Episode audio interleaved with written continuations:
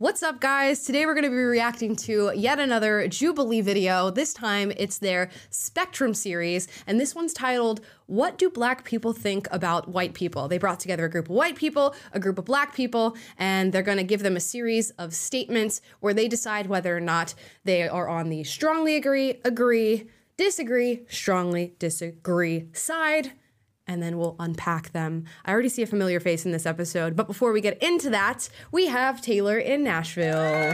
Hey, I'm not used to white people being asked to chime in on things and weigh their opinions these days. So uh, it's interesting. It would be fun to watch and participate. Yeah, it's good to be here. Uh, of course, I don't know which side I represent, uh, being that I am half black and half white. But for now, since we have the white part casted in Taylor, I'll figure out the black part and we'll we'll respond from that perspective. Guys, let's watch.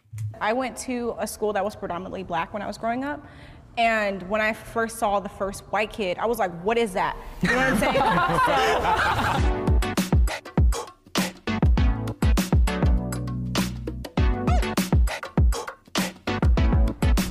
I act differently around people who aren't my race.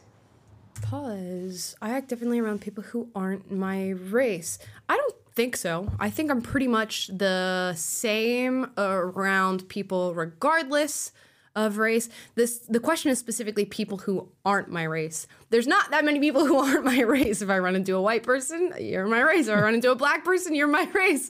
Uh, Hispanics and Asians, I don't treat them any differently. What I would say is around uh, some black people, there's a bit of code switching. Like there's certain slang uh, that black people use that typically white people don't. Uh, and maybe I'll code switch a little bit when I'm around black people rather than when I'm with white people. But for the most part, you're gonna get you're getting what you get, guys. I'm here all week. Taylor.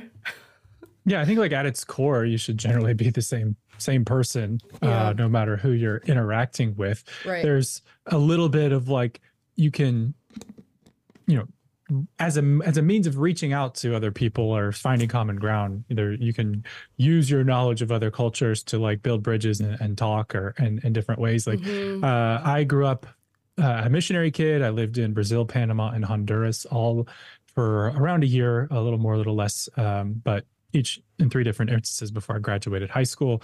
And being immersed in these other cultures, uh, you you learn a lot about other people, but you also learn kind of how to communicate and relate to people. And I think that using those tools is like, you know, we can call it emotional intelligence or whatever. So I think there's an innocuous way to do it where you're not like doing it in a a racist way. And, Right. um, but overall, on on the level of like your character, who you are as a person, you shouldn't be like putting on a front or changing just to uh, fit in. Yeah, and you know, there there is an element of just like just being aware of your environment and playing to that environment without changing who you are as a person. I'm sure a lot of you guys are familiar with code switching. You guys let me know what your example is of code switching. I recently saw a girl on TikTok getting flamed, an Indian girl, because she has TikToks where she talks with what we would typically associate, uh, you know, white people talking like. Although I'm, I don't really love that characterization when people say that. And then she has videos where she has a more uh, Indian accent in, in her voice, and people were saying, "How dare you? You're utilizing the Indian accent when it benefits you." And she's like, "Yo, guys, I'm just just code switching," which is a very real thing. Uh, so weird thing to get upset about. I digress. Let's hear from the people in this Jubilee video. Three, two, one. I think the most important thing is just to authentically be yourself, and I don't think being around people who don't look like you should be a reason for you to act any different. Yeah, for me, I guess it's like um, within the confines of like the workforce. I was thinking code switching. Because if you show up to a, um, a meeting talking like this, they're like, uneducated, got it. They'll use the slang to sell the products and to tweet and to get the clicks and stuff. But like as soon as a worker's there who's authentically from the area and talking like people from the area, it's like, ooh, we don't like that. You know, because it's always like, well, be yourself until you yourself. And then it's like, ooh, I don't like yourself. Unfortunately, in a lot of the areas of work, it's like you, you almost have to like lie to these people to be like, I'm a robot. I'll like, you know, I love your company. You know, it, it's, it's sick. It's sick. But it's, like, you have to It's, you, it's know. true. Like I feel like Codes I'll pause for a second there. I can see where he's coming from. Let's do it again. Sorry.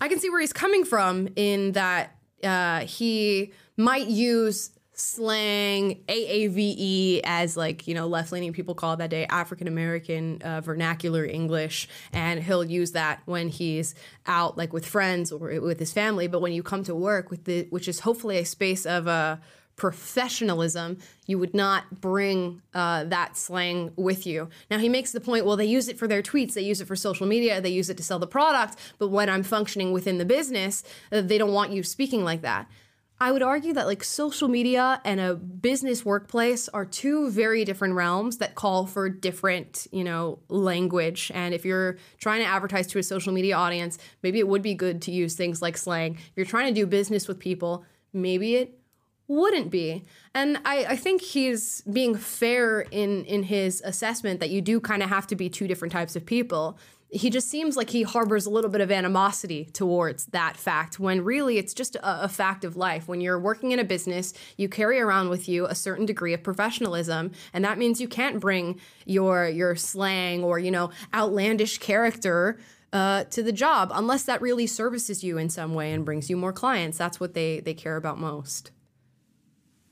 Yeah, I think to the degree that you are bringing your authentic self to work and it is not at the expense of professionalism, it's totally yeah. fine. But whenever you're using the uh, veneer of authenticity to justify, you know, not being professional, then that's where we have a problem. And it's just as a simple matter of good business and and being productive and getting things done that need to be done and, and representing the company well and its values well, whatever, uh, that that comes first in that type of environment. Mm-hmm. Um, but you can be yourself so long as you're not compromising the uh, atmosphere and the productivity that's supposed to be going on at the workplace. Yeah, I think it's just as, as simple as that. I think we're gonna they're gonna get into this a little bit more. So let's see how people respond to this and take his his point.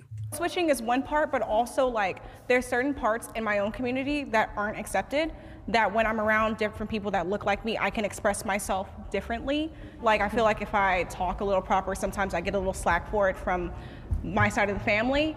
But when I go mm-hmm. out into the world, sometimes I like EDC. I like tech music. I like, you know what I'm saying? See, for me, I feel like that's it, a very interesting point there, um, because there is often the accusation thrown out, oh my gosh, you act so white or you talk so white. And with the way she talks and the fact that she says, like, I like EDC, I like, uh, you know, electronic music and things like that, that's typically associated with whiteness. The way that she talks is typically associated with whiteness. So I would imagine me and her share a very similar experience in that many people would like accuse you of acting white or like playing to to white people.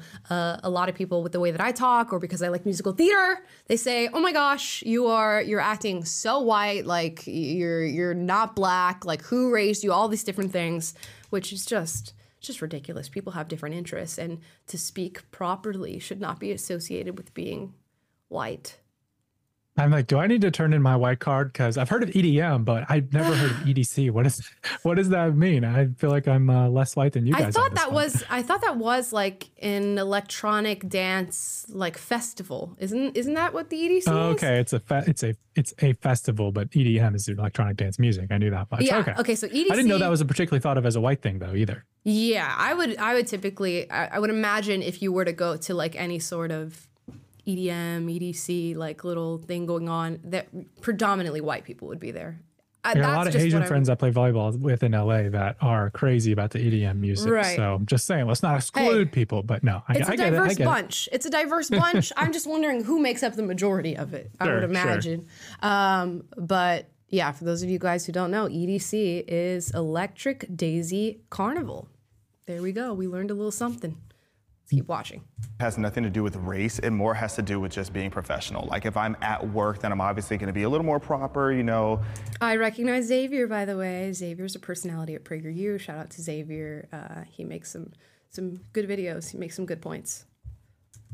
A little bit less slang and all of that and just more careful with my rhetoric, but I don't think it has to do with race. The only thing I will say is like I work in political media, so I'm on camera a lot, so people already know who I am and what I'm coming with. But that being said, it's like when I'm around other black people, because I'm a Republican, sometimes they tend to be really standoffish with me or think that I don't understand the culture and all this different stuff. So sometimes I have to feel it out like, are these people who are just gonna call me an Uncle Tom, or are these people like I can actually just keep it all the way real with? So that's the only time I feel like I act different because of race. You know, I, mm-hmm. I also work in political media, but as a leftist, and I honestly feel like I've definitely benefited from being able to be in spaces where I've been able to be authentically myself, and I definitely think that's a privilege, especially where I like grew up is just like something that's regularly happening that people have to go through. But personally, I think I've been able to, especially now in a business side and now my ne- new workplace, I feel like I don't have to adapt my language to make people like respect me or understand where I'm trying to come from, you know? Mm-hmm.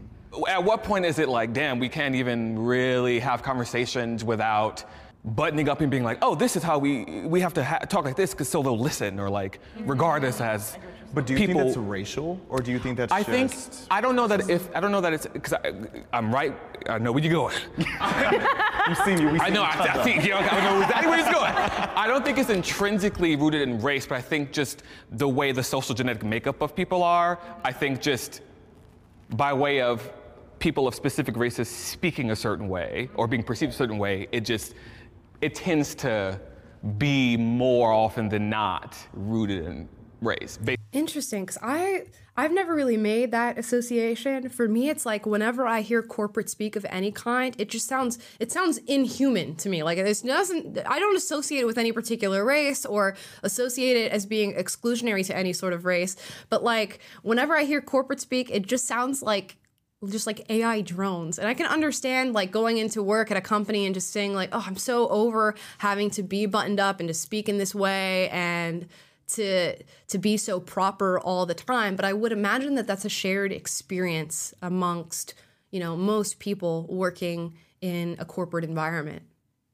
Yeah, Uh, it reminds me of like when the Smithsonian came out and their with their big DEI display, and they were talking about white supremacy and how things like showing up on time and math are white supremacists. Like, who's making that association? It's you. These are just sort of objective realities that are out there. And so when it comes to corporate speak, it's like things just need to be communicated. It's an impersonal thing. You're reading the racial dynamics into this that really aren't there. Right. Like when somebody says, uh, you act white. Well, wait a second. What does that even mean? What does it even mean to act white? And why are you making an association between these two things uh, and connecting them to whiteness? That's really the big question for me. Uh, why do you why do you connect this uh, professionalism that you have to have in a in a corporate atmosphere or that buttoned up nature that you have to have with whiteness specifically?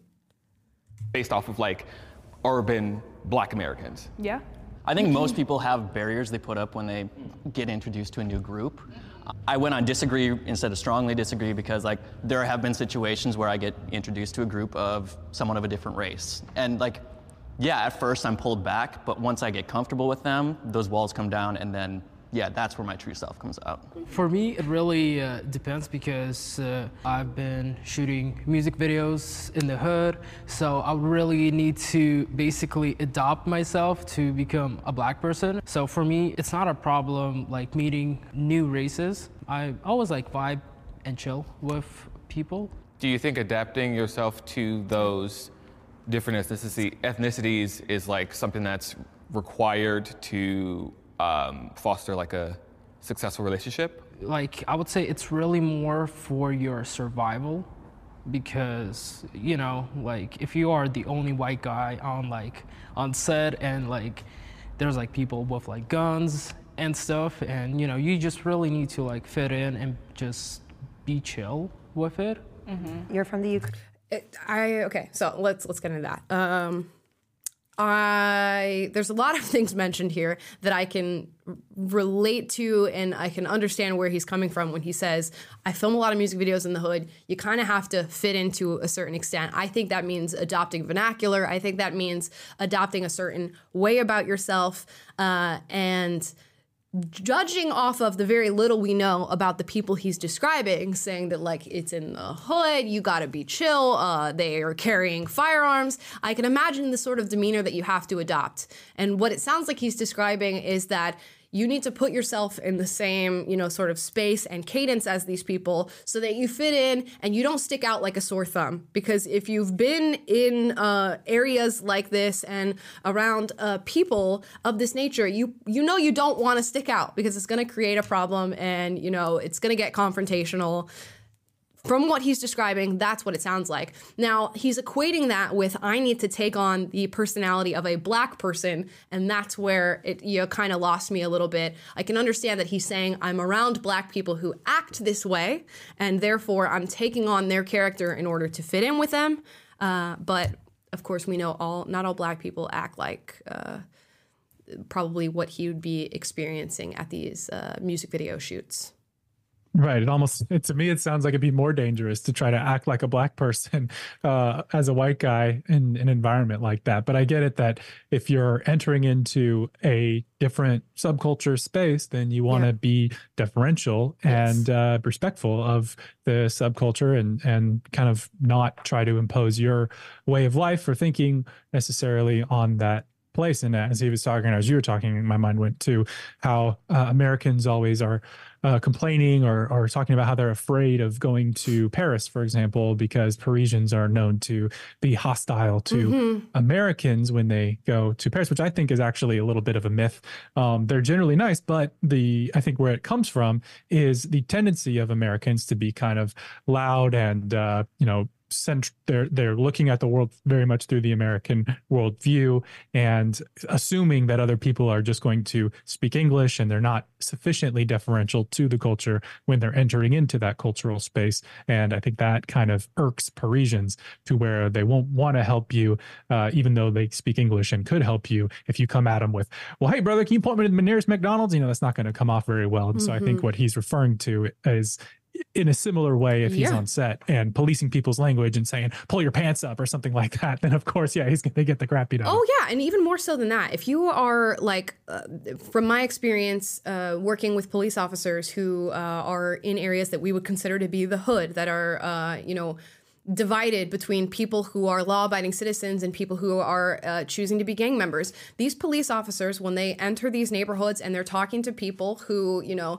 they know are members of gangs, they know they get up to some like pretty bad stuff, they're not like, hi, how are you today, sir? No, they take on the vernacular of the community that they are policing so that there's this sense of camaraderie. I understand you, you understand me, and I am not intimidated by you because I know how you are, I know how you think, I know how you speak. So you kind of have to show that understanding. And guaranteed, if you showed up in the area that I'm describing and you weren't meeting the law abiding citizens, but in fact, you came across somebody who's a member of a gang or, you know, God forbid, multiple members of a gang, and you do not fit in, meaning they do not recognize you. Uh, they know that you are vulnerable by, from the way that you speak, the way that you come at them. It's not going to be a good situation. And I think from what he's described, that's exactly what you would be experiencing if you're going on to like a hip hop music video set with people who are, you know, brandishing firearms. They're probably more than likely part of a very similar community. And you can't just show up there like a little vulnerable white guy who's like talking normally and, you know, is dressed all properly and buttoned up. You have to earn your stripes a little bit and show not only do I deserve to be in this room, but like you're not going to F with me uh, being here right now. I understand you, you understand me. So interesting. I'm, I'm curious how this is going to land. What he's going to, what he said is going to land uh, with the people here. Great, right. Do you feel like being, like not having grown up with American culture as a whole, and then especially not growing up with our subcultures, do you feel like that's influenced the way you move when you're moving between our subcultures? My like mentality is kind of mixed because like from the age of like 13 i really started to, to learn english. From that i really learned a lot like i really got the american like mentality more. And basically like my mentality is like mixed because like in uh, ukraine if uh, if we see a black person we call them the n-word. Mm-hmm. and from our side it's not offensive. Like we say it not from a offensive way, but some people can because you know, like you don't see a black person there. I can understand that because I went to a school that was predominantly black when I was growing up. And when I first saw the first white kid, I was like, what is that? You know what I'm saying? so, like, it was a white girl with like red hair, and I was like, whoa, I've never seen this before. You know what I'm saying? So like I understand that like when a white person comes to a predominantly black, group, then you're going to try your best to adapt to that to our culture to be like, okay, hey, I get along with you. This is my way of like telling you like, hey, this is I'm like extending an olive branch basically. I love how understanding she was of what he just said. That honestly, I'm, I'm I'm a little shocked to have heard such an understanding response to something like that. And maybe I shouldn't be so jaded in regard to like videos like this, but he just said something that could be very abrasive uh, to uh, the wrong type of person if you told them that at the wrong time. You know, in in Ukraine we call them the N word, like just like we don't view that as being a particularly negative thing, although sometimes it can be. I could see a lot of people taking that a very, very bad way. Uh, but there seems to be just like a an understanding and an empathy with his experience of being from somewhere different with a different culture, learning a new language, adapting to a whole new culture and having to navigate that without it being your first language. That's really interesting and I'm glad she said, you know, I've had, you know, similar experiences with my first uh my first sort of exposure to white people. It would have been something super strange to me. I probably would have said, you know, like, who is that? Or thrown out some term that might not be the best thing to to have said. That was beautiful.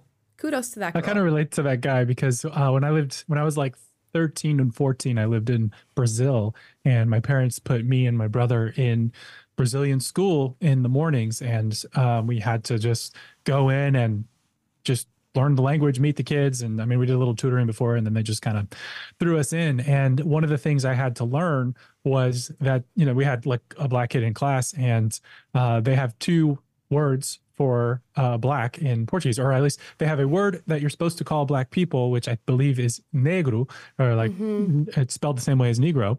Um, and then the word for the color black is preto, P R E T O.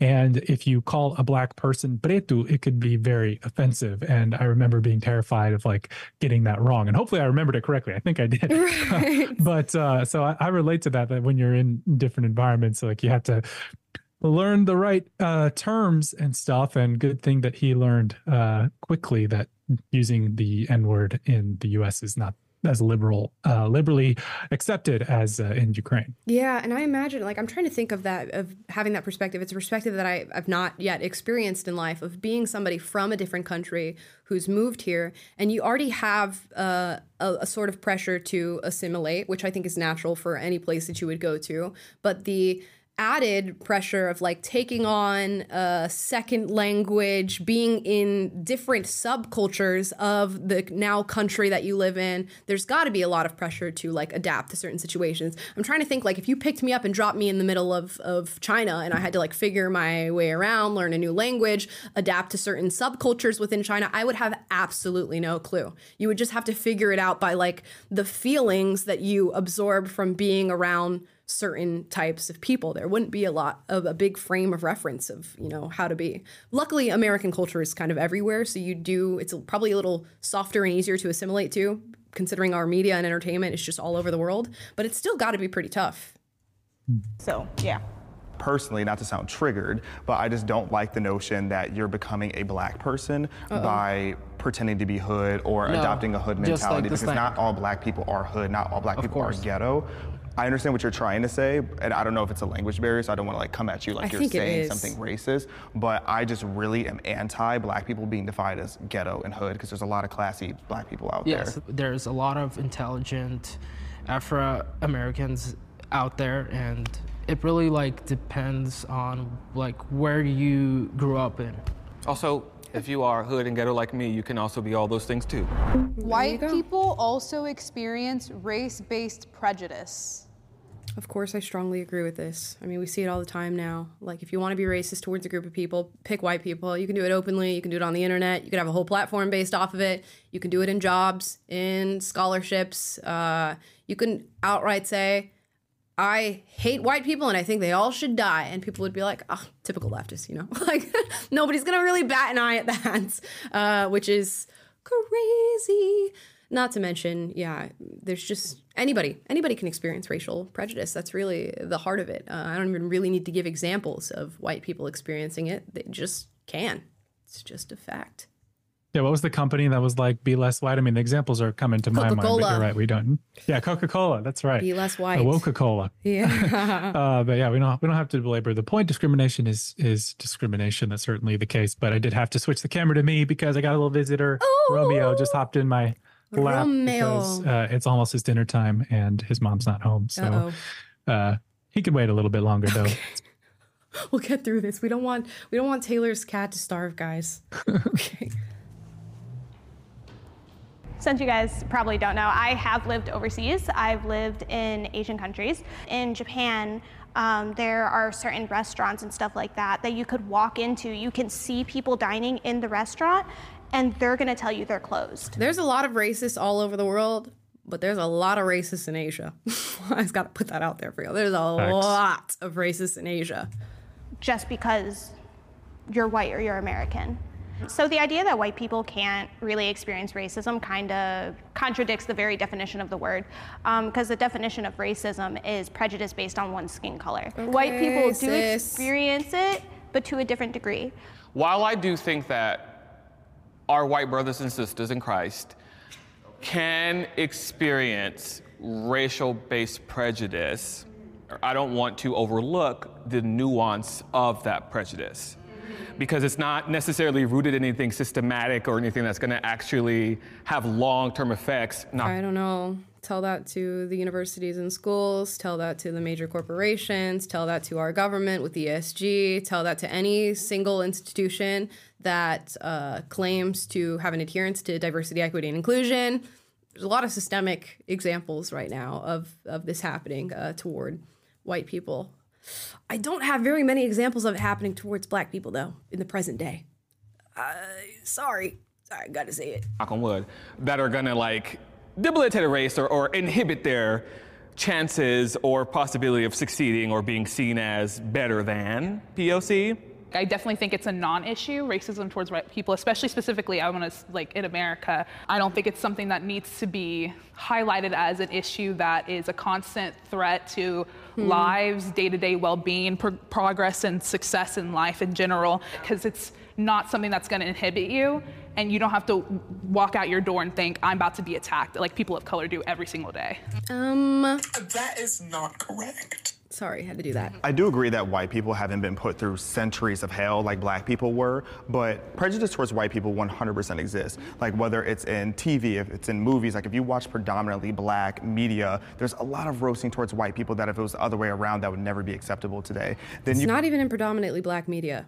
Gotta mm. let that be known. It's just regular media. Regular media hates white people, even when it's created by white people, which is insane. You go on social media like TikTok and you look up white people are bad, you will see videos where they're attacking white people for things that their ancestors did 200 years ago. There are societal benefits at this point for being a person of color and that mm. those negatively affect white people. Like if you look at affirmative action, diversity quotas in the workplace, all these different things, they lower the bar for black people but then increase the bar for white people. However, I think where some of the issue comes is because a lot of marginalized groups and people of color back in the day went through so much worse that it's easy for us to discredit the prejudice that white people now deal with today. I think like on an individualistic level, like yeah, white people get hate all the time. But I think if you zoom out and you look at the big picture, it's a little bit different. And like talking about like YouTube having, you know, racist content for anyone out there, it's like I would have to go and seek that out versus it like coming to me. You would think, uh, but no, it's not true whatsoever. Uh, you can just scroll on TikTok, YouTube, Instagram, and you can find it all. You're not going to see any anything about race uh, racism towards other races for the most part. I don't know a platform where that be allowed, except for like X. Maybe X is maybe where you could actively discriminate towards any race, and it would be able to uh, stay on the platform. But most definitely, you can find a lot of like just white hatred all over the internet. Now, it's probably not the internet that he's consuming. It's not falling onto his algorithm. You know, that that makes total sense. Maybe in his case he does have to go searching for it, but it's pretty blatant on the internet these days. And just real quick, I mean, even Mm-hmm. with his point about zooming out, if you zoom out, you should see the the big picture of how we have institutional quotas that limit the number of white people that are being hired for jobs or admitted into universities, et cetera. Uh, we have in the mainstream media in Hollywood plenty of jokes at white people's expense that would never be done at the expense of other races. I mean, it's a it's an obvious real thing. So I do- I don't buy the fact that if you zoom out, like oh, the anti-white stuff's only happening in these small instances. If you zoom out, no, if you zoom out, it become the problem should become more apparent if you're clear-eyed about it. Yep, it actually becomes uh, systemic. I know we don't like that word, but Versus like on Twitter. Against white people? Yeah, I would have to like look for a video being like, oh, people who hate white people. I agree. Like versus like Twitter, I don't have to scroll very long before I see some person making some out of pocket comment about and regulation some shit. being lifted so people can see that even more so. Right. Absolutely, that's 100% right. And even saying affirmative action, They should be. statistically and on paper, white people, white women were benefiting more from affirmative action at colleges than any other demographic. So I also don't think that's fair to say, but I definitely get what you mean. And Mm-hmm. again, I You're also counted in there too. I mean, uh, what was it? The the University of North Carolina, where this was part of the a case brought to the Supreme Court uh, against affirmative action, where they're actively saying, you know, we're looking for people of color, and they have to check this this box. And this was admissions officers at uh, at UNC saying exactly this. Same thing for Harvard and you know Yale and all these other major uh, institutions of education. And yes, while uh, white women also benefit from affirmative action by virtue of being women, another uh, quote protected class, marginalized group in in this country. You cannot deny that uh, black people, uh, Hispanic people, uh, indigenous people, not the Asians though, because they perform too well, are also majorly benefiting from affirmative action. And here, real quick, just to substantiate that, I I um, pulled up this stat I that's been trending on Twitter this past week. Uh, it's from the Bureau of Labor Statistics, published by the Washington Post. It says corporate America pledged to hire more people of color. It actually did uh, in the years following, in the year after the Black Lives Matter protest. The S and P 100, the top 100 companies in America, added more than 300,000 jobs, and 94 percent went to people of color. And there was 904,000. Uh, number of is a re- reduction in the number of white employees in those companies uh, since 2020 so this is literally happening at at this scale and Yeah. we actually even have statistics to back it up. So it's not like anecdotal evidence. And for this guy's point like again he said if you zoom out um, then you'll see the discrimination against black people. But if you zoom out, it's you see the discrimination against white people. And Yep. if you, it requires you zooming in and taking those little niche anecdotal instances that he's seeing on his Twitter feed to substantiate his view. Yep, 100%. I mean, you guys saw it with your own eyes. Last week, we reacted to the CEO of United Airlines saying that he wants to have 50% of his staff be people of color or women. Uh, so uh, these things, they. They're not hiding these it. claims are not working out. Yeah, they're not hiding it. It's very, very much like public knowledge at this point. I think it's the prejudice is still there though. And I will say that black people do deal with prejudice. I think mm-hmm. every demographic deals with prejudice. There are racist people everywhere. Like, I just don't think systemic racism is an issue anymore in today's society, mm. but I do think that mm. there are racist people out there. I think that there's a really important distinction. Our language is constantly evolving, and you were talking about the definition of racism. Our societal definition has changed to include a systemic part of it. And I completely disagree with this idea that no, it hasn't. People of color don't have systemic things against them still. Because the fact that we still have the KKK, the fact that we still have these things, and they are in positions of power. As long as that exists, and as long as that's a part of our country's like makeup right now, which it is, and that's our power structure, I don't feel like you can honestly deny systemic racism against the black community, which is why prejudice is so different from racism. I don't think white people can experience racism in this country. That is not correct. Okay, let's unpack that. First of all, this is a new definition brought about by the left that insinuates that in order to be racist, you have to have some sort of institutionalized systemic power. That is by no means the case. You do not have to have intu- an institutionalized systemic power in order to be racist. You just simply have to be racist. You have to, uh, you know, levy prejudice towards people, judgments, uh, view them as inferior based on their race, treat them differently based on their race. That is all that you need in order to be a racist. So there's no distinction to be drawn between racism and prejudice, really. It is, for the most part, the exact same thing, and white people do experience it. Now, she makes the point that, uh, we still have people in power who are like members of the KKK and they have this institutional power that they're utilizing against black people. Not true. Even if that was true, okay, let's say we have a, a sitting uh, senator right now who is also a member of the KKK.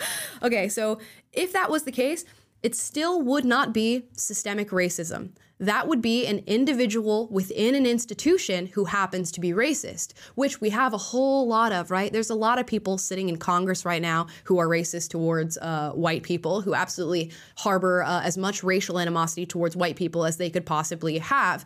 Yet, you know they're they're passing laws that actually affect white people. Now, if you had a KKK member who is you know on the Senate or the House of Representatives, and they actually got legislation passed that directly affects Black people and in a negative way, that would be institutionalized or systemic racism. Just having one individual who happens to be a racist, which I'll grant can happen. I'm sure there are racist judges, you know, police officers, teachers, lawyers here and there, does not point to systemic racism. And the other elephant in the room is just ask yourself who controls the institutionalized uh, or the institutions of the of the country. Who has systemic power in the United States of America? It's the people who share her ideology. So, uh, according to her logic, it's if the people only the people who hold power are the ones who can uh, be committing racism or mm-hmm. be charged with racism. Then who are the racists uh, really? And it just goes to show you that they're not. I don't understand how that uh, cognitive dissonance doesn't kick in and, and wake you up. Yeah, I don't know. It's giving it's giving ally. It's giving white guilt. But we can experience prejudice mm-hmm. based on the societal definitions we now use. Being sexually unattracted to a race is racist.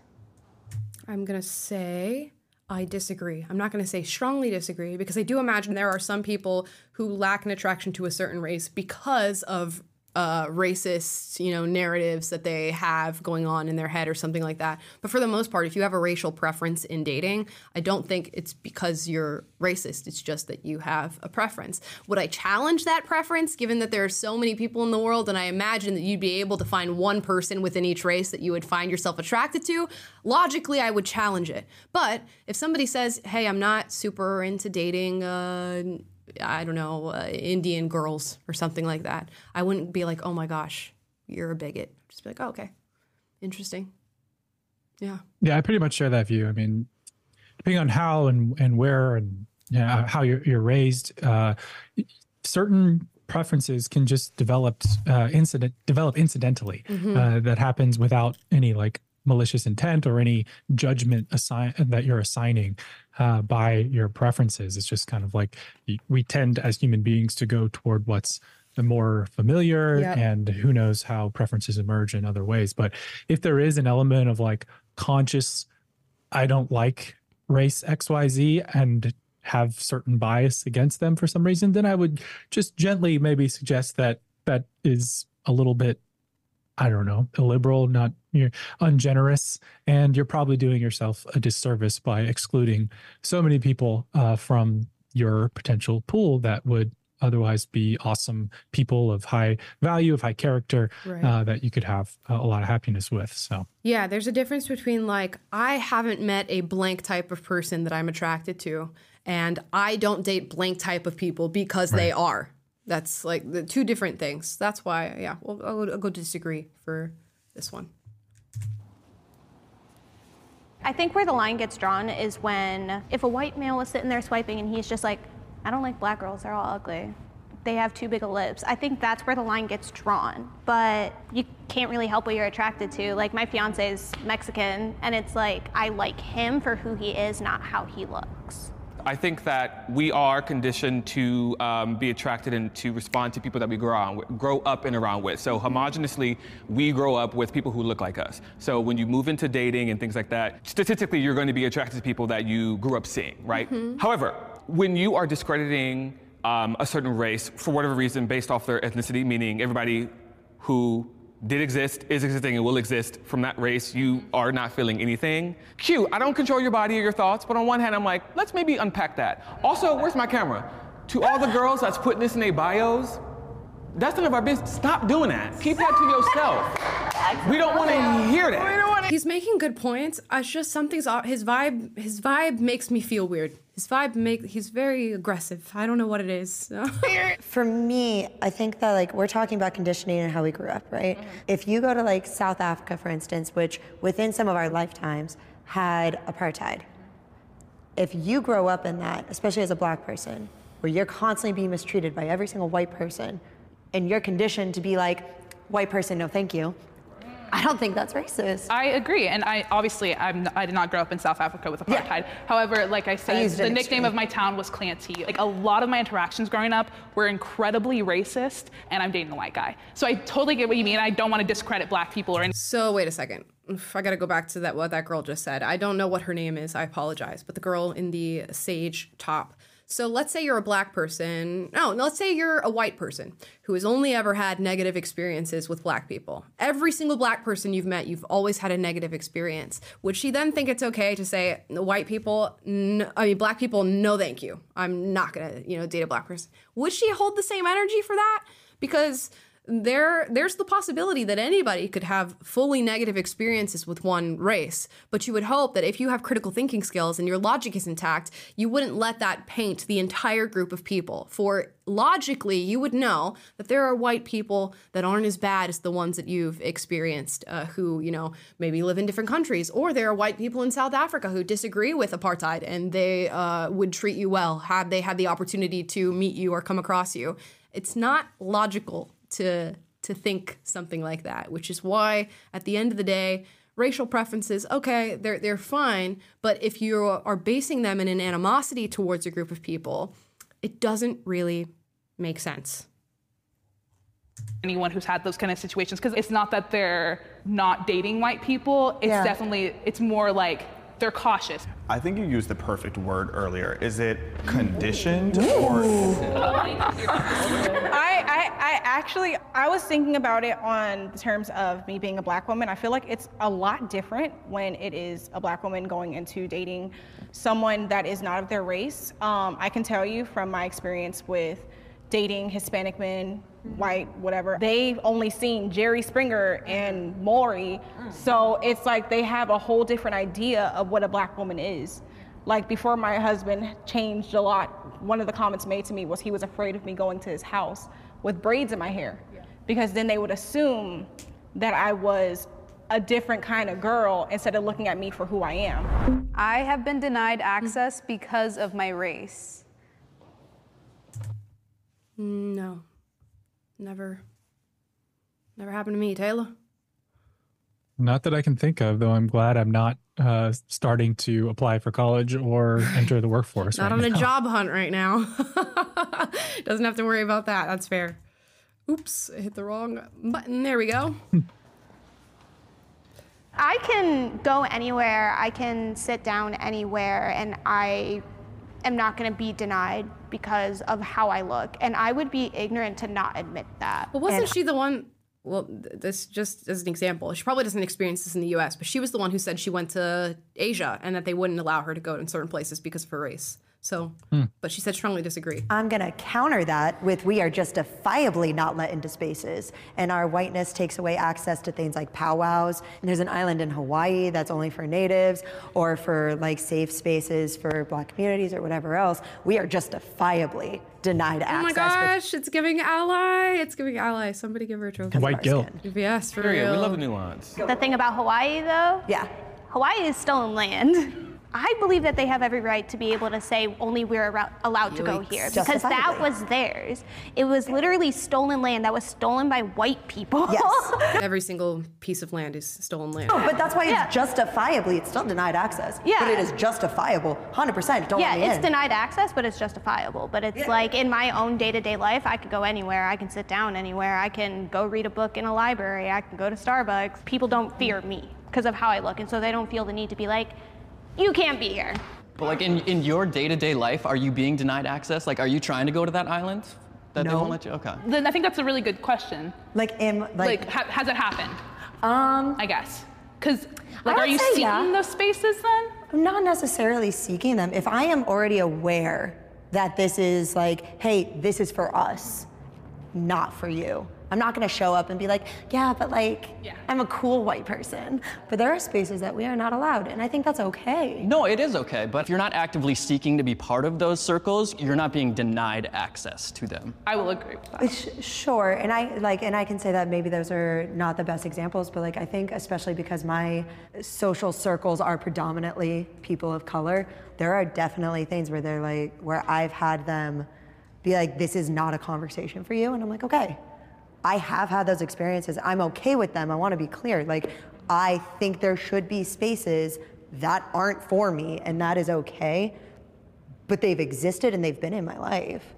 I have just one really specific example. Otherwise, I feel like in general, I'm not denied access because of my race, just in my experience. But I had an ex whose stepfather was wildly racist, like Nazi memorabilia, like just Mm. insane individual. and I was never allowed over her house because of him. And the one time that I kind of snuck in, he was staring at me through the window. And I'll never forget that Yeah. in my life. The way that man was staring at me through the window and then cursed out his kids for having me in the house. That man's now in prison for doing God knows what, but uh, it's where he belongs. I was looking. It's interesting that that sort of ally answer that she gave backfired her on her in a way that they came after her for for having not actually been you know verbally denied placement in into these like powwows or meetings and stuff. But there are a ton of different examples. There's a lot of like leftist organizations and things that hold meetings and trainings and you know seminars that are just for people of color. And if you are a white person who's at all interested in receiving a similar training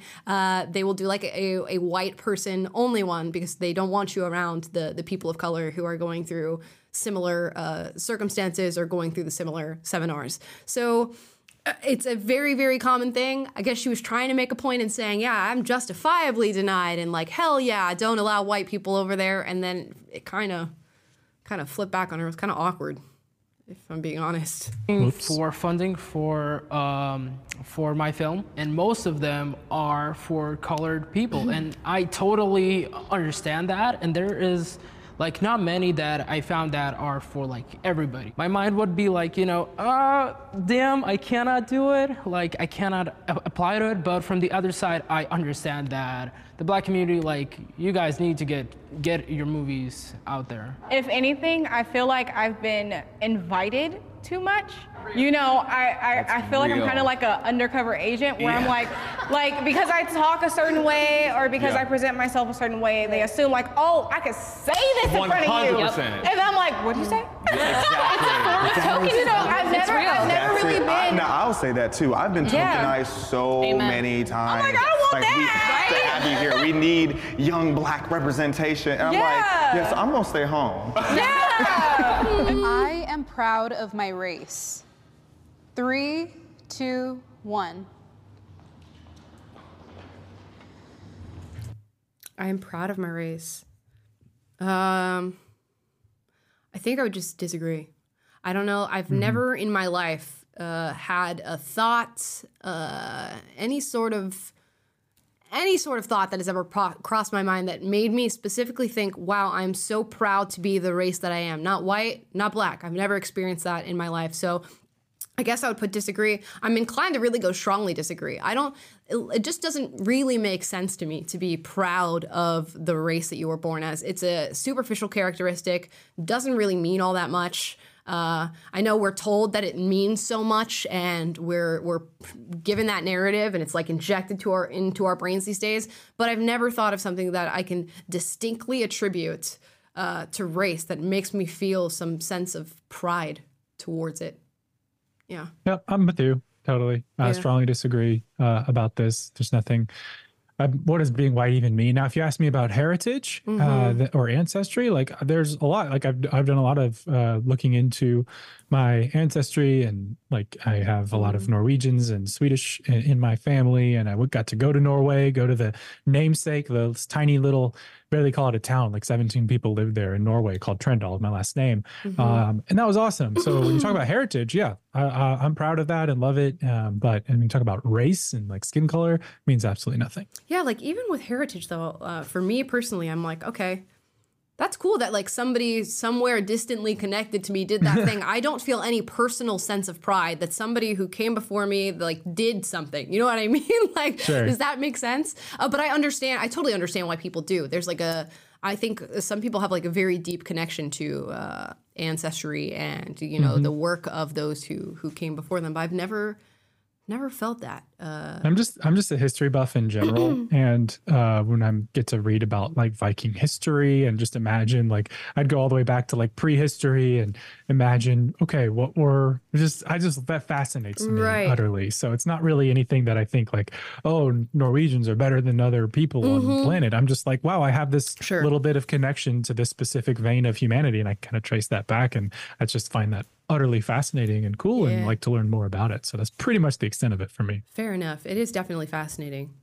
I will go first, and I will stand ten toes in. I was just being ironic to I stand think- over there. Okay, baby. I was like, I said, please no. No, I I, was- I was was here. I cried a little bit. I, I think that like, and I'll just keep it. Really, why? That's such a weird. I don't know why. Why do you have to feel a sense of pride towards your race? Why is that? Why have we been socialized to think that that's something that's important? specific to, to my experience of what I know as black Americans, we're pretty much the top culture that gets replicated, mm-hmm. referenced. People scoot in and scoot out because they want to seem cool and interesting and stuff. And I think that that's so kind of us to like kind of like be beaten down for so long and be kind of separated from our African roots, create names for ourselves, culture, language around our identities as black Americans and have that be a thing. Do I have a hot take brewing right now? Sorry, I have to cough. uh, I think I do have a hot take brewing right now. And the question is what sort of personal onus do you have over any of that? what sort of personal attachment do you have to any of that? I get that you were born in the race that has this cultural thing that it's done that has influenced people, but like, why do you personally feel a sense of pride? Towards that. And if you do, why not feel a sense of pride towards other things that humans have created? Because we're all human beings, right? You, you don't feel a sense of pride for what other uh, races have done because you don't share the same skin color as them. It just really doesn't make sense to me. Is it just the ancestral web that makes you feel a direct sense of pride towards the people who share your skin color? Like I don't like I me as a like a black person, I don't look at like something like jazz music, which, you know, has its roots in African history and things like that. And I don't feel a personal distinct sense of pride because you know, I other fellow Africans came up with said thing. I don't understand it.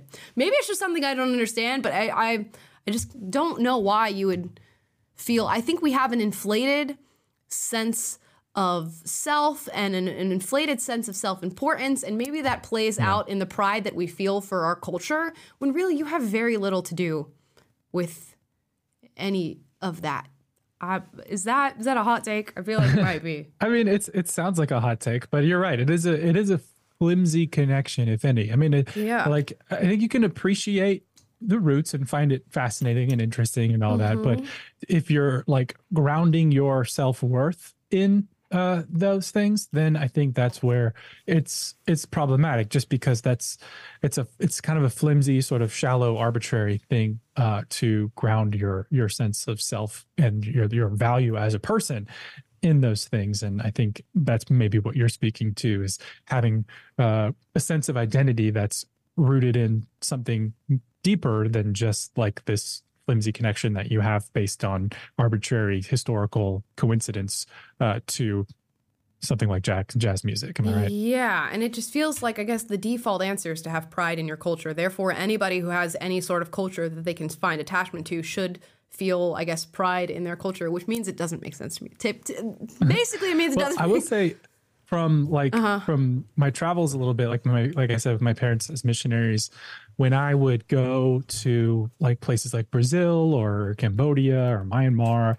or Uh-huh. India um I just found that it it's like you're looking at the uh the diamond that is humanity Mhm. and seeing all its different facets uh, by seeing like the innate beauty and differences that have arisen in humanity in all these different cultural contexts and seeing how much we are very much the same Yeah. and how much we're different um, but those differences each bringing something unique to the table. And for me, I look at that and I'm like, that's kind of God showing me a little bit more of himself in the beauty that he's put in all these different uh, peoples. But the point is like each, each one brings something to the Mhm. table that it's expressing humanity in its own uh, unique and, and beautiful way. And so to, it, so it's one thing to take pride in the one that you happen to be a part of and just say, yeah, this is cool. But I don't think Mhm. that should be to the exclusion of or elevating your own above any other culture in the world. I mean, we talk about like some cultures are better than others because they have better outcomes. And when we're talking about like organizing a civilization and um, organizing a country around ideals and things like that, then yes, you can you can make those distinctions. But on a like fundamental value, I believe like all cultures do have that inherent dignity and worth, just like every human being has inherent dignity and worth. So when we get into these conversations, I do- think it gets a little weird when, and I share that concern with you when people are like trying to ground all this very profound stuff in things that are that are arbitrary. But I also kind of see the other side where there is like a depth and a richness and a beauty to all these things that should be appreciated as well. Yeah, 100%. And I think there's like parts, we all have the parts of our culture that are going to like continue to grow through us and pass down to like the generations that come after us. And I guess that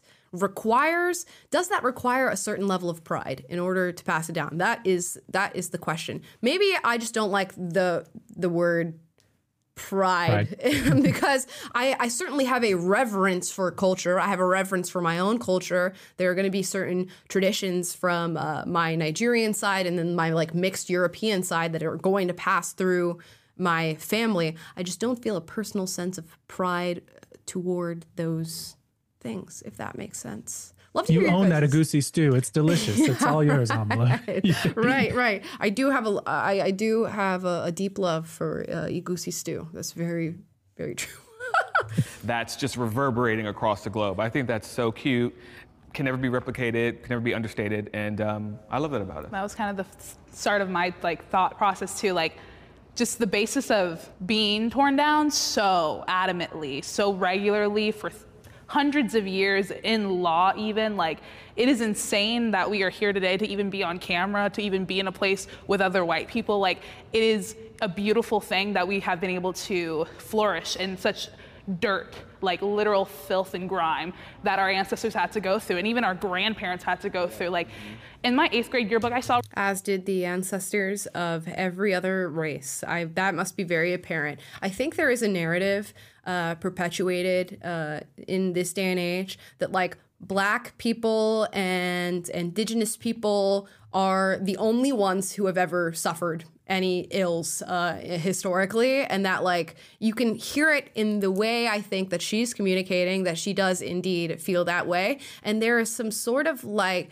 there's like competitive generational trauma sharing right now because it's not even their own trauma which is just even more dumbfounding. But it's like competitive. My ancestors had it harder than your ancestors had it.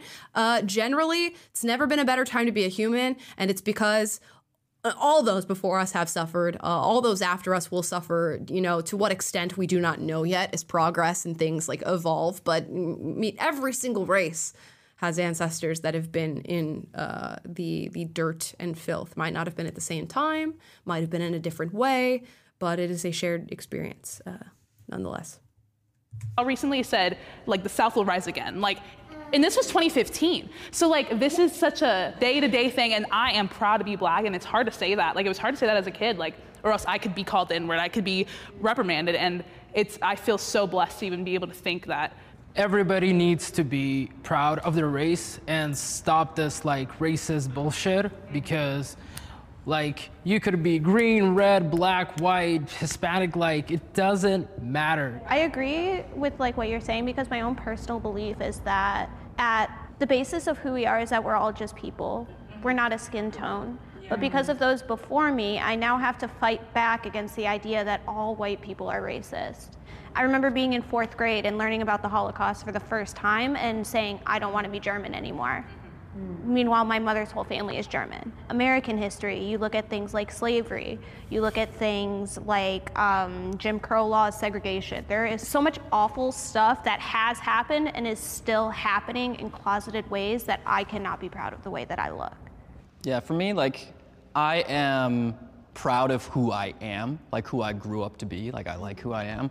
But, like, if I were to say I'm a proud white man, like I don't even know what that means. Like there have been zero racial hurdles in my life. Now, like I'm a proud gay man because like I've had to go through shit to get to where I am now. Mm. And you know, even to that point, so much of queer culture comes from black culture. So thank you. Um, welcome. It's just like this whole like self-flagellating. I have so much guilt. I cannot be proud of myself because of my ancestors. Ugh, I can't get over it. Do you like if if you were gonna make? I'm not. I'm not inclined to make an argument for one being proud of their race. I don't know how important I personally view that to be. We've been over this already. But if you were to make the case for it, white people have contributed a lot to the culture that we're currently living in a ton. And then you can break it down based off their personal ancestry and where they're from and you would be able to track so many different things uh, that we now get to enjoy in current society that are the result of white people. It's so weird that we like pinpoint like slavery holocaust. Therefore everything else that's come in the history before that and after that we must leave behind and we're not able to like say or state that we are proud of that for some reason. To me it's uh, just uh, it's just ridiculous. And interestingly enough the one white person who stands on strongly agree and says i'm proud of my race is the one who was not born in america and doesn't have this sort of americanized brainwashing to like hate whiteness and to feel no like sense of connection uh, to your race and it, it just irks me a little bit to have these white people say, well, I, I don't think I could be proud of being white. You know, what if what if I ever struggled through from for being white and then have the black people just nod along like, yeah, I can stand here and strongly agree, being proud of my blackness, but it's rightful for you to stand on strongly disagree, being, you know, not proud of of your whiteness. Make that make sense. Make it make sense. Yeah, it's weird to me to like think that okay, my race or people of my race committed uh, evils in history or of uh, or sins or whatever, and therefore I feel a collective guilt regarding that, and therefore feel shame. Um, you know, guilt is like this happened and uh, I'm guilty of having committed it. Shame Mhm. is I I am bad because of it, and uh, that is is strange but to me the flip side's also true that if you are getting your sense of personal pride and self-worth from this idea that oh my culture has achieved these great things and i'm taking that on as my own because i share in that uh, achievement just by virtue of of my my heritage or skin color. That's equally wrong and it's it's insecure on both sides. What what i'm kind of trying to communicate is that in the same way that you know i believe every human being ha- eh, has an inherent uh, dignity because they're made in the image of god. I think every culture uh, has an inherent dignity uh, for the same reason or kind of on the same basis. And Mhm. that's what gives you the the value to stand on in, in my worldview. And and so and just to speak for myself when i'm um, saying that i would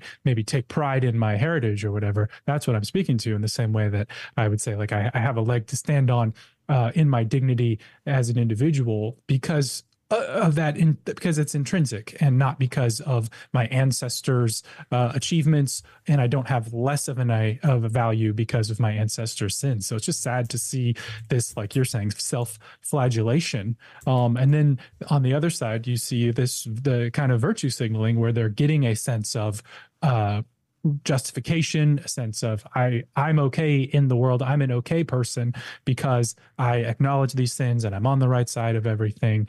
And it it just seems like we should we should just start from the point of like man don't don't think you have to pay for your ancestors sins. That's wrong and be insecure because of that. But don't think that because you've inherited good things from your ancestors that that's the basis of your standing in the world either. Uh, just be you and take the world as it comes, but don't stake your identity on these spurious things. Yeah, it's like weird to me that in today's culture, if you are a person of color, you are viewed as being like culturally rich. Like you have this deep culture that you are by by virtue of being born attached to. And white people don't have that whatsoever. There's no which how many times have you heard white people don't have culture? It's like a everybody gets to say that all the time and it's the most ridiculous statement I've ever heard.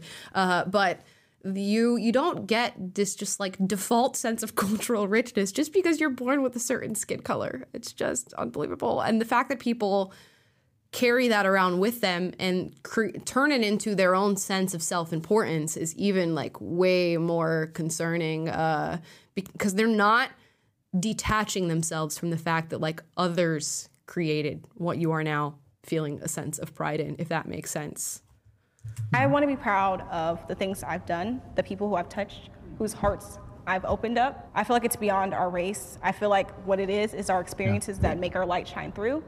So that's what I'm proud of, actually. Mm-hmm. Yeah. I think that there's a really big difference between being proud to be black and being proud to be white. So being proud of your culture, beautiful thing. Like be proud to be Ukrainian. I'm proud to be Slavic. The black community is different, and the reason it's different is because their culture, specifically Black Americans, their culture was stripped like stripped away from them when they were brought over here. So then Oh, the culture became being. Black American. You're like the race became cultural. I mixed that up. So Sorry. I also just want to like challenge this idea that culture is completely stripped of some. What do you mean culture is completely stripped of you? When you you mean your own experiences, traditions that you you have, you have knowledge of are stripped away from you when you move to another place. I can acknowledge the fact that obviously when living in slavery, you don't have any room to like practice your cultures, although it's actually not true because a, a lot of uh, things that we now experience in American culture are products of slaves, uh, you know, bringing their culture over during the transatlantic slave trade, sharing that amongst themselves, and then it prol- proliferated onto what we now experience uh, here. That is culture being, uh, you know, uh, traveling from uh, one part of the world to another. So you got to be honest in that. And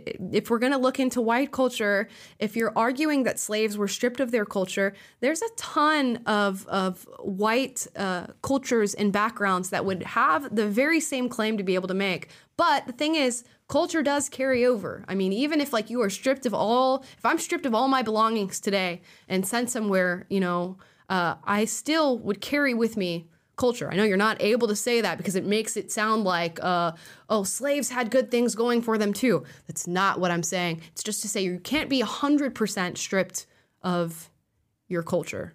And the very same leftist would say that we borrow a lot of things in today's culture that came from slavery.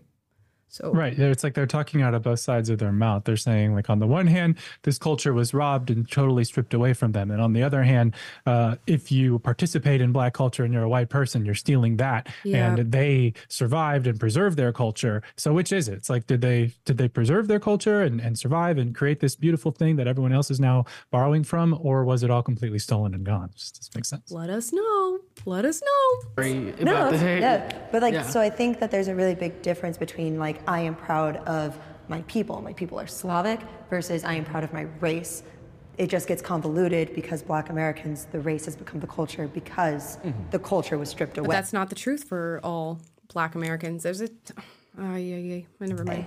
I also think oftentimes when you talk about white pride versus black pride, oftentimes black pride is rooted in like love and like perseverance of like culture, customs, language, and things like that. And white pride is often rooted in like black hate, Latin Facts. hate, Asian hate. So I think that's like an interesting. Um, That's your association uh, of white pride, and that white pride. If we're going to talk about like uh, maybe like a neo-Nazi's view of white pride, for the most part, seems to only exist because you haven't allowed white people to be proud of their culture, and you haven't allowed space for them to be able to espouse those views, and therefore they become radicalized. That's not to say that's the case for all neo Nazis, but it is for a lot of them. So if you associate white pride with hate, we need to get down to the bottom of that because you're not allowing for any other form of white pride. A white person is not allowed to say, I'm proud of, of my whiteness, and here's why.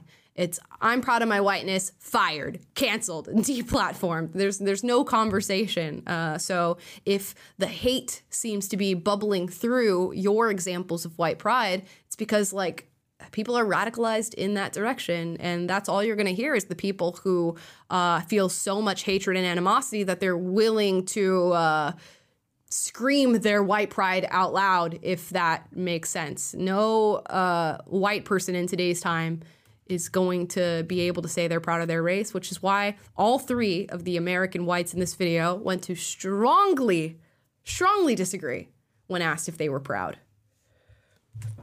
Nuance to not overlook. No, and it's I think that's such an important point. I think there's a difference between like I'm proud and therefore I'm better versus I am proud of what we have overcome. Yeah, and then the whole idea Oh my gosh. Okay, there's a lot of people saying I'm proud uh, and I'm better, but pride does not have to do all only with overcoming. Uh, achievements are not always something that you've overcome. The creation of a culture is not always something that is overcome. It is just something that you have created. It is just something that comes about just naturally through human progression and being around one another. It's this like obfuscation of certain definitions that really gets to me. Changing racism to in order to be a racist, you have to be in in power, and that's different than prejudice. And people can experience prejudice, but it's far different than uh, experiencing racism. Pride, you feel pride when you overcome something, and because I'm white, I've never overcome anything. That's why black people get to espouse their pride, and we don't. These are not the real definitions of these words. These are like new left leaning socialized definitions of these words that are now being shared. And just for the record, let's just uh, pull up the definition of pride. Definition of pride is the feeling of deep pre- pleasure or satisfaction derived from one's own achievements, the achievements of those with whom one is closely associated, or from qualities or possessions that are widely admired. It has nothing to do with overcoming something. It has nothing to do with the history of systemic racism or, you know, overcoming slavery or the transatlantic slave trade. It's just feeling pride in your accomplishments or those you are associated with of white pride started with people who think the Confederate flag is a personality trait. So how can I be proud of that? I'm not saying that this applies to any of you, but I meet a lot of white people, particularly white liberals, who will actively say that they're ashamed of being white. And that is wild to me because how can you look at your past and because, yes, your race did terrible things in the past, but you shouldn't define yourself as that. If anything, you should look at that and reflect. So do you think white people should be proud to be specifically white? See, I think that's a really nuanced question when you're white because I think you guys had the valid point of eth- If you want to be, yes. All these black people, I'm sure, uh, you know, if we go and look into their ancestry, you're to find an ancestor that did some fucked up shit. You are. You're you're to find somebody who did something wrong. You know, for some of them, you might even find ancestors who actually enslaved people. Uh, so uh, are you now supposed to not feel pride uh, in your black race because one of your ancestors enslaved somebody back in the day? No, it doesn't make sense, guys. It doesn't It's just yeah. It's it's again, I keep going back to it's just poor grounding for a sense of pride. And I'm I'm starting to agree more and more with you, Amala, that it's such a weak thing to try to use to say I take pride in uh, what my ancestors have overcome or what they've achieved. And Right. uh, when I when they talk about like KKK people and white supremacists, like I I imagine that either it's like you were saying reactionary to them not being given space to just express or any association with or any any grateful gratitude or or pride in their association with uh, their race uh, and reacting to the fact that there's an asymmetrical uh, playing field in our culture right now about that. Or uh, they're looking at the achievements of white people in civilizational history and saying that those belong to me. But again it's like what have you achieved as an individual in your creativity in your character in your productivity in uh, being a good friend being a husband a father something Right. like that like generally it strikes me as like an a, a poor cheap substitute for the pride you should actually have in uh, being a good person and achieving things in your own life and being uh, uh, construct being a constructive force in the world a force for good. Like those are the things that we should primarily be taking pride in and finding our identity in uh, as opposed to trying to just draw these connections that oh because of jazz music or because of what's been overcome or because of western civilization and the enlightenment and and things like that then oh the, all those achievements belong to me and that's what i'm grounding my sense of dignity and self-worth in it's like Yep. that that you're so far removed from that what have you what who are you and you can't take credit for that. We can all be grateful for things. We can appreciate the things Yes. that have been brought to the table by different cultures over the decades, and and we can be proud that we have a loose maybe connection to them. Uh, but that's a different thing from thinking like. I I have achieved something just by virtue of being connected, Right. and by the same token, I'm guilty of something just by virtue of being connected to something negative. Because we could play that game all day long and never get anywhere. But what will move us forward in our personal lives and in society, as a society, is when we start taking pride in our values, in our creativity, in our in the things that we're doing uh, to make the world a better place. Yeah, if you are not connected to the horrible things that your ancestors done have done, what makes you think you're connected to the great things that they've done? You're really not. Hmm. like these are separate individuals who led their own lives and of course their life led to yours and that deserves like a reverence and a respect. But like concerning yourself with a personal sense of pride over those things doesn't really make sense to me. And I think yeah, it's just like a cheap alternative to like actually having a sense of self and actually developing your own place in in the world. Ethnicity is different because like white isn't a collective culture in the way that black is because black people have been grouped together and have a similar experience. But like white like italian american you should definitely be proud of being italian american. You should be proud of being slavic american. You should be proud of your lineage. But just to say oh i'm proud to be white like yeah that has a weird connotation to it because it's not a collective culture. But what i really want to emphasize is that you should not be ashamed Oh, of being white in the way that a lot of people are. Mm. I can't. I can't deal with it. I'm sorry. I'm gonna get. You might think I'm being rude for that, but oh my gosh. Um, yeah. Stop it. It's so funny because like the people who are telling white people that they can't have a sense of pride in their race because white people are so splintered into like different sectors and, and things like that are like the very same ones who are pushing this narrative of whiteness. So like which one is it? Do they function as a collective with a shared culture and a shared guilt that you can judge them based off of because of their whiteness? Or do they not? so like whi you tell me which one it is and the same goes for black people i bet if we go and like look into the lineage of um, the i think the four black people who are in this video it's going to splinter off into very different regions with very different backgrounds and i would venture to say that uh, maybe some of them don't even have uh, ancestral slaves in in their chart so what is so, do you guys share an entire black culture that you now get to be proud of? I have a lot of questions, guys. I could unpack this for hours and hours and hours. I'm not going to go that far. We made it to the end of this Jubilee Spectrum video. I think we cracked the code on this, though. I mean, I'm I'm very content with the conclusions that we've drawn about it. Not to say that we're high and mighty and got it all figured out, but Right. and um, I'm I don't need to listen to any more of that conversation because it seems like we got to the point where any more would just be going around and round in circles on this endless game of whose ancestors did what and why you know this is good and that's bad or whatever. And um, I think we uh, unpacked enough of it. yes, now we are going to kick the ball over into uh, your court, I guess, guys. You let us know in the comments down below how you felt about the different topics that we discussed in today's video. Any points that we missed, any points where you disagree. Uh, As always, I encourage healthy debate, so duke it out, but do so respectfully. And uh, if you like this video, like, subscribe, click the notification bell to be notified every single time we post a video for you guys, which is every day. And I will see you next time. Bye, guys.